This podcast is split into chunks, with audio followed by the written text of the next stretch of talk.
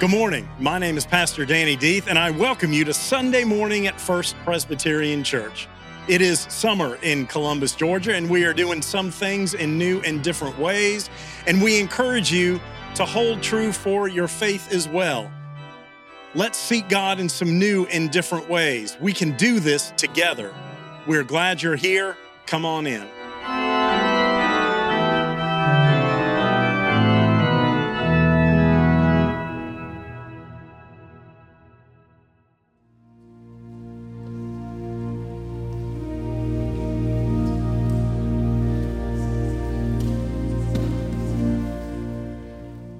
First lesson this morning is Psalm 130. Out of the depths I cry to you, O Lord. Lord, hear my voice. Let your ears be attentive to the voice of my supplications. If you, O Lord, should mark iniquities, Lord, who could stand? But there is forgiveness with you, so that you may be revered. I wait for the Lord, my soul waits and in his word I hope. My soul waits for the Lord more than those who watch for the morning, more than those who watch for the morning.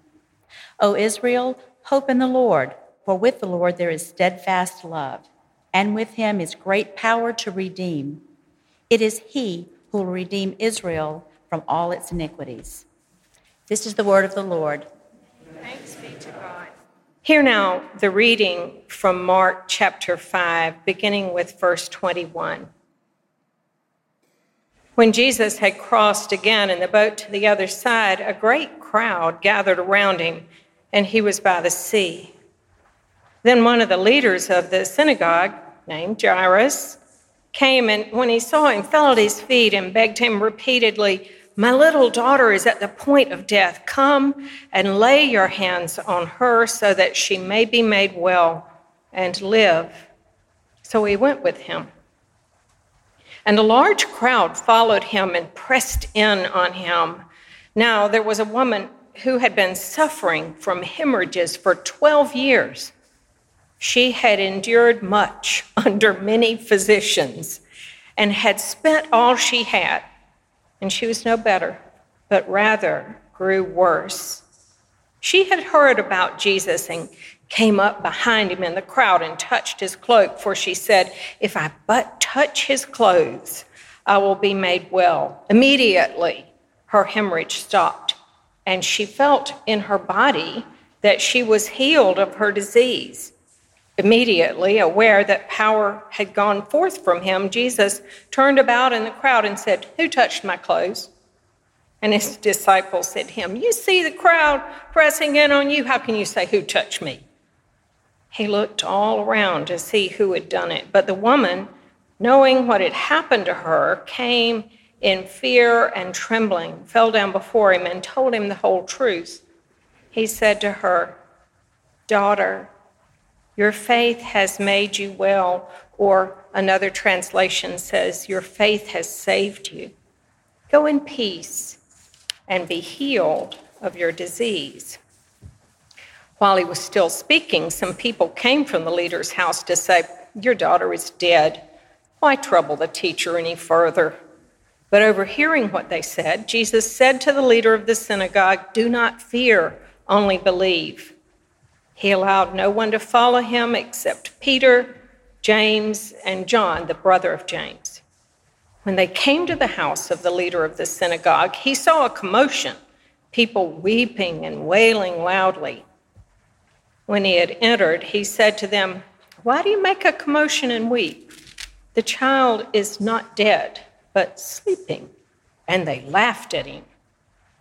Then he put them all outside and took the child's father and mother and those who were with him and went in to where the child was.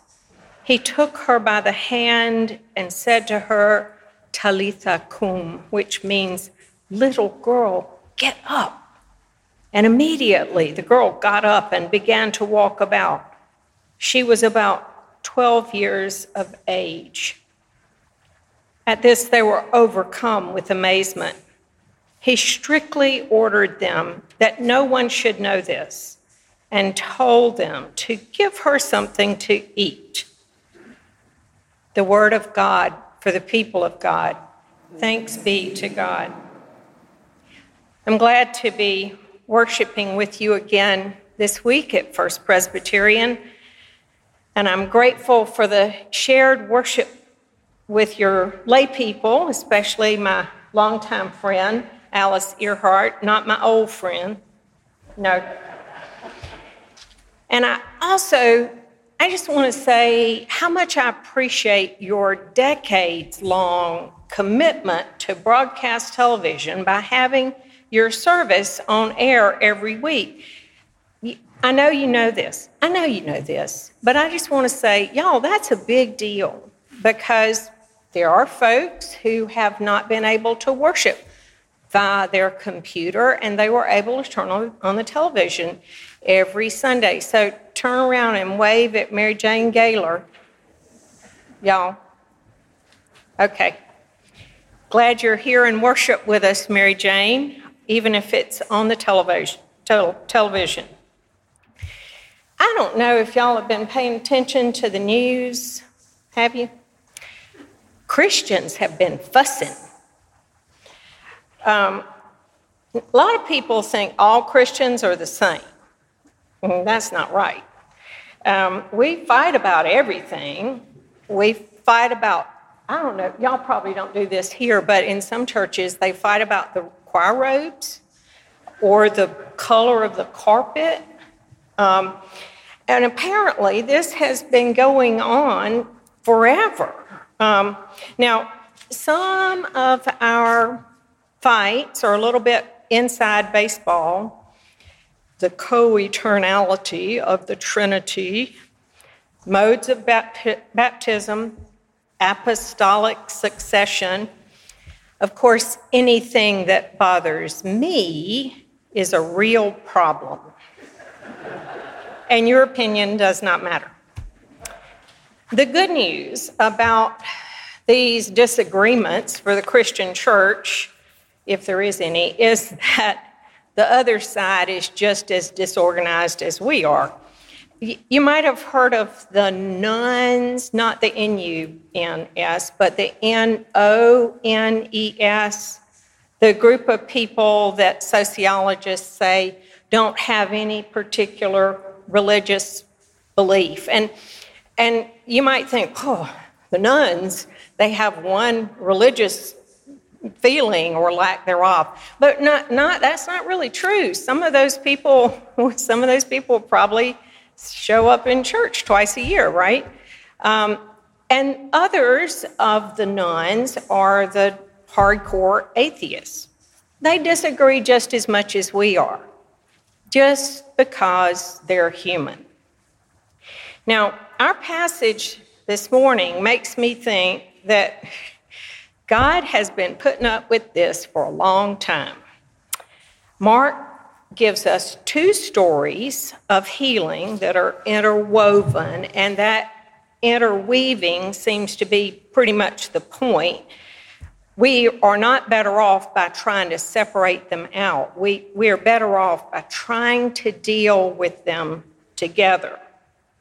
So, why are these two stories in the Bible?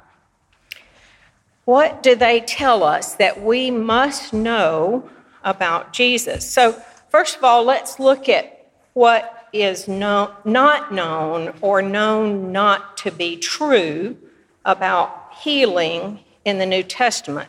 The first thing is that Jews were not Jesus' enemy, even though they get depicted in a negative light in the New Testament a good bit.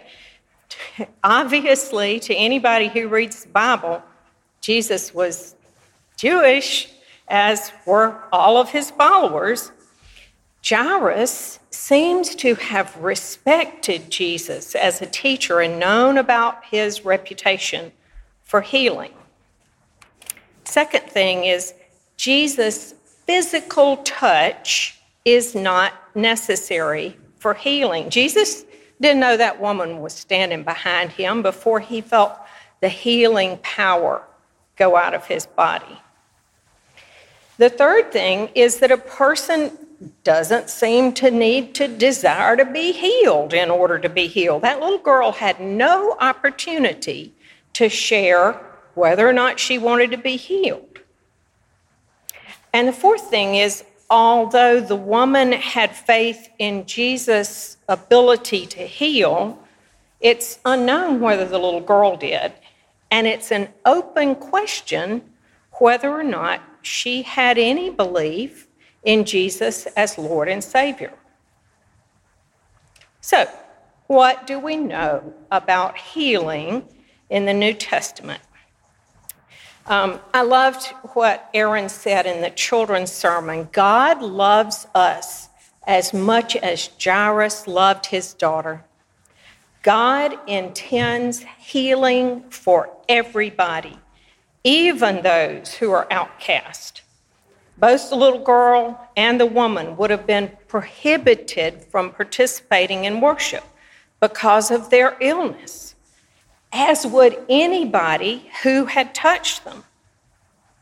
God's desire for healing is for everybody, not just for Christian. At the same time, nobody should read this and think, I was not healed because I don't have enough faith.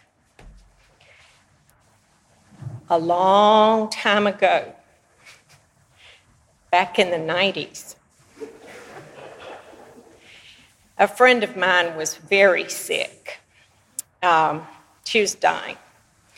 And we had a prayer service for her. We prayed and we congregation gathered and we prayed and I was a at my daddy's here. He, he's a retired Methodist preacher too. And he says I used to call him a little boy preacher. Well, I was, I was a little girl preacher. I didn't know anything. and so I drove up to Atlanta to see my friend to tell her we'd had a healing service for her. I felt pretty good about that because that's what you're supposed to do, right? And at this point in her illness, she could still walk, and that would change pretty shortly. And I said, Her name, want you to know we've been praying for your healing. And she said, Cindy, I appreciate that, but I want you to know I've already been healed.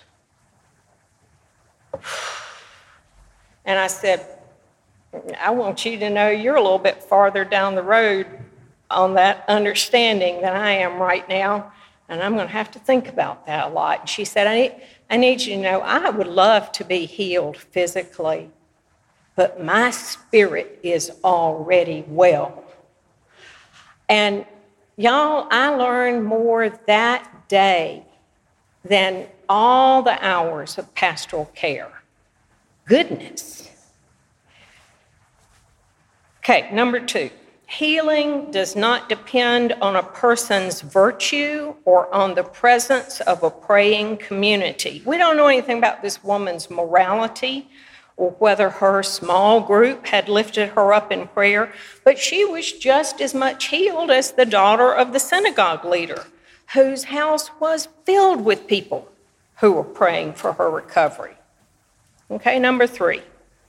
Y'all already know this one. People can say and think and do all kinds of inappropriate things when somebody is sick or bereaved. Can I get an amen? Oh my goodness. Everybody in the sound of my voice has either done the wrong thing or said the wrong thing or been the recipient of that. At Jairus' house, they told the Lord of life and the author of salvation that he didn't know what he was talking about, and they laughed at him. And we have heard or said much worse.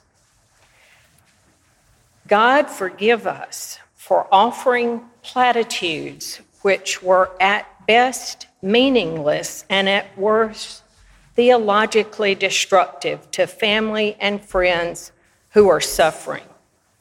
If this past year has taught us anything, and I hope it has, it's that in times of suffering, no words or social media post or praying hand emojis can replace the loving presence of a friend.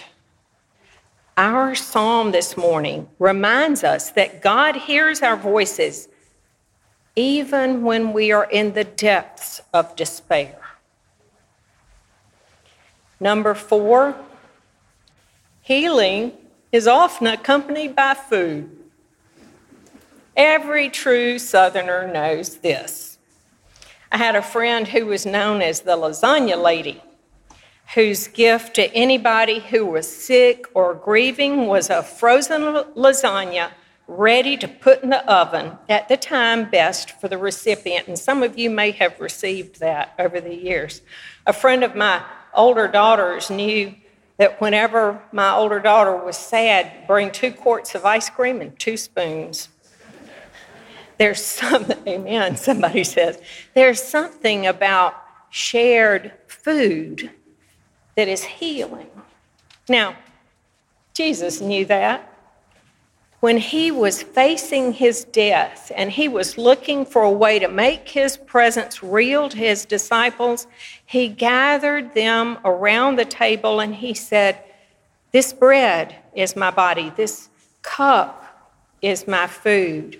And several of the resurrection stories tell us Jesus' friends recognized him over food as they were gathered around the table.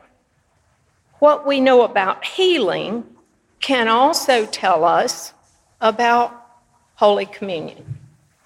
Now, we might disagree about a lot of things in the Christian church, but what we don't disagree about is that the Eucharist, Holy Communion, is essential to being a part of the body of Christ. The, the phrase body of Christ has two meanings. We are the body of Christ, right? Gathered here together in worship, but we are sustained by our sharing of the body of Christ given to us in Holy Communion. Now, the fact that the Christian church is having a big fuss about who is worthy to receive the body of Christ, and the secular world is paying attention, tells us how important it is.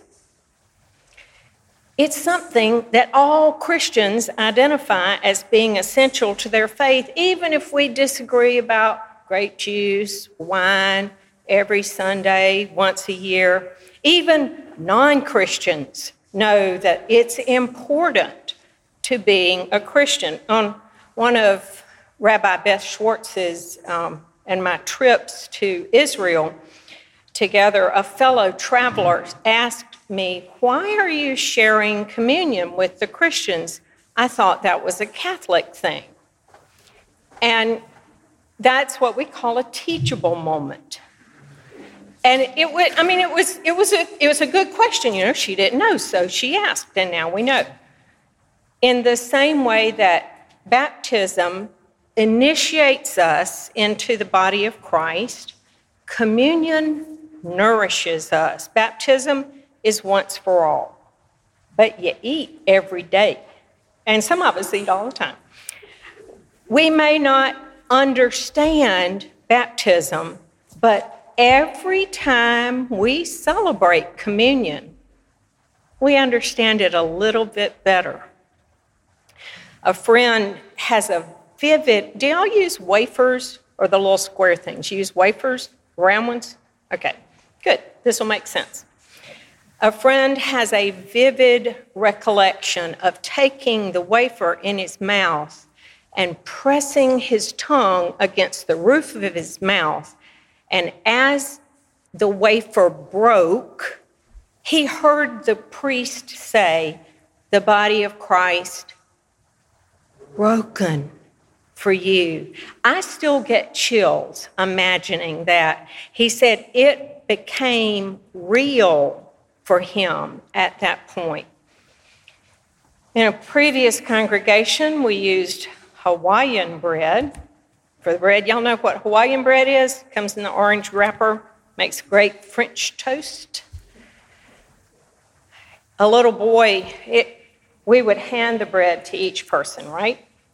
and a little boy reached past my hand and took a great fistful in his hand. And his mother had some things to say that I couldn't quite hear, um, but I could hear his response. But, Mom, it's so good. Now, I do not believe that he was making a theological point, but he did. Taste and see that the Lord is good. The one who takes refuge in God is happy. Urban Holmes says that Eucharist is ideally suited to explain the love of God to children. They believe that when they share the sacrament with us, they are in some way equal to adults. The same way when you get moved to the grown up table at Thanksgiving, you're like, hmm, people will listen to what I have to say now. When we share a meal, we become one with each other. Some of you might remember Eugene Peterson. He said that nothing is as important as our continuing to celebrate the sacrament.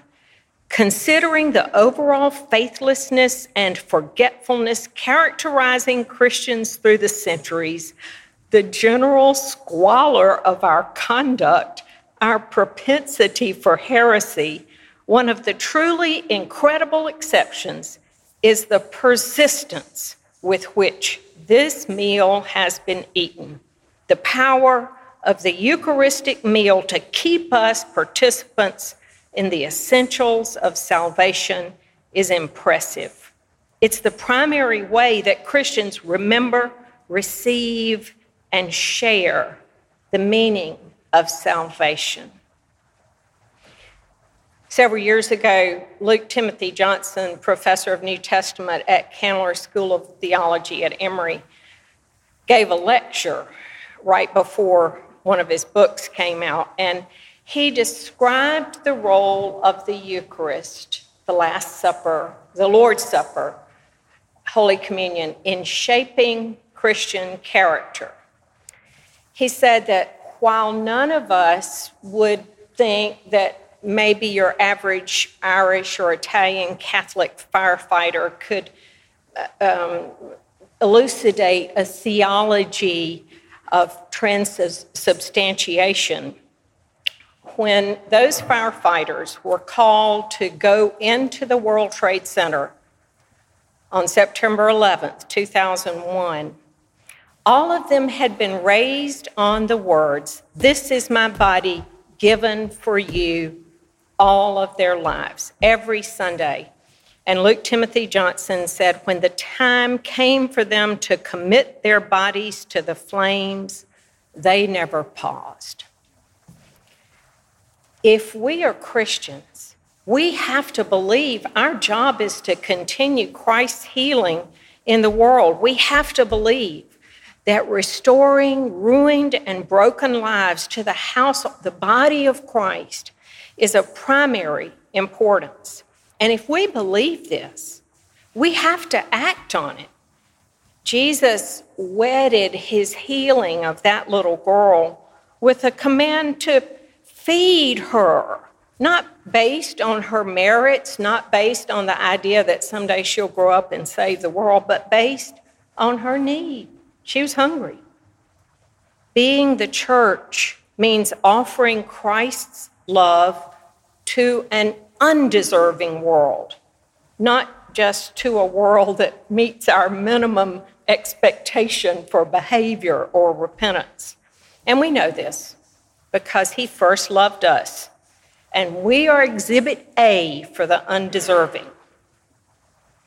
When we leave this place this morning, we have an opportunity to demonstrate the love of God for an unruly and unwilling wor- world. They don't want our words, they need our actions. Give them something to eat. Amen.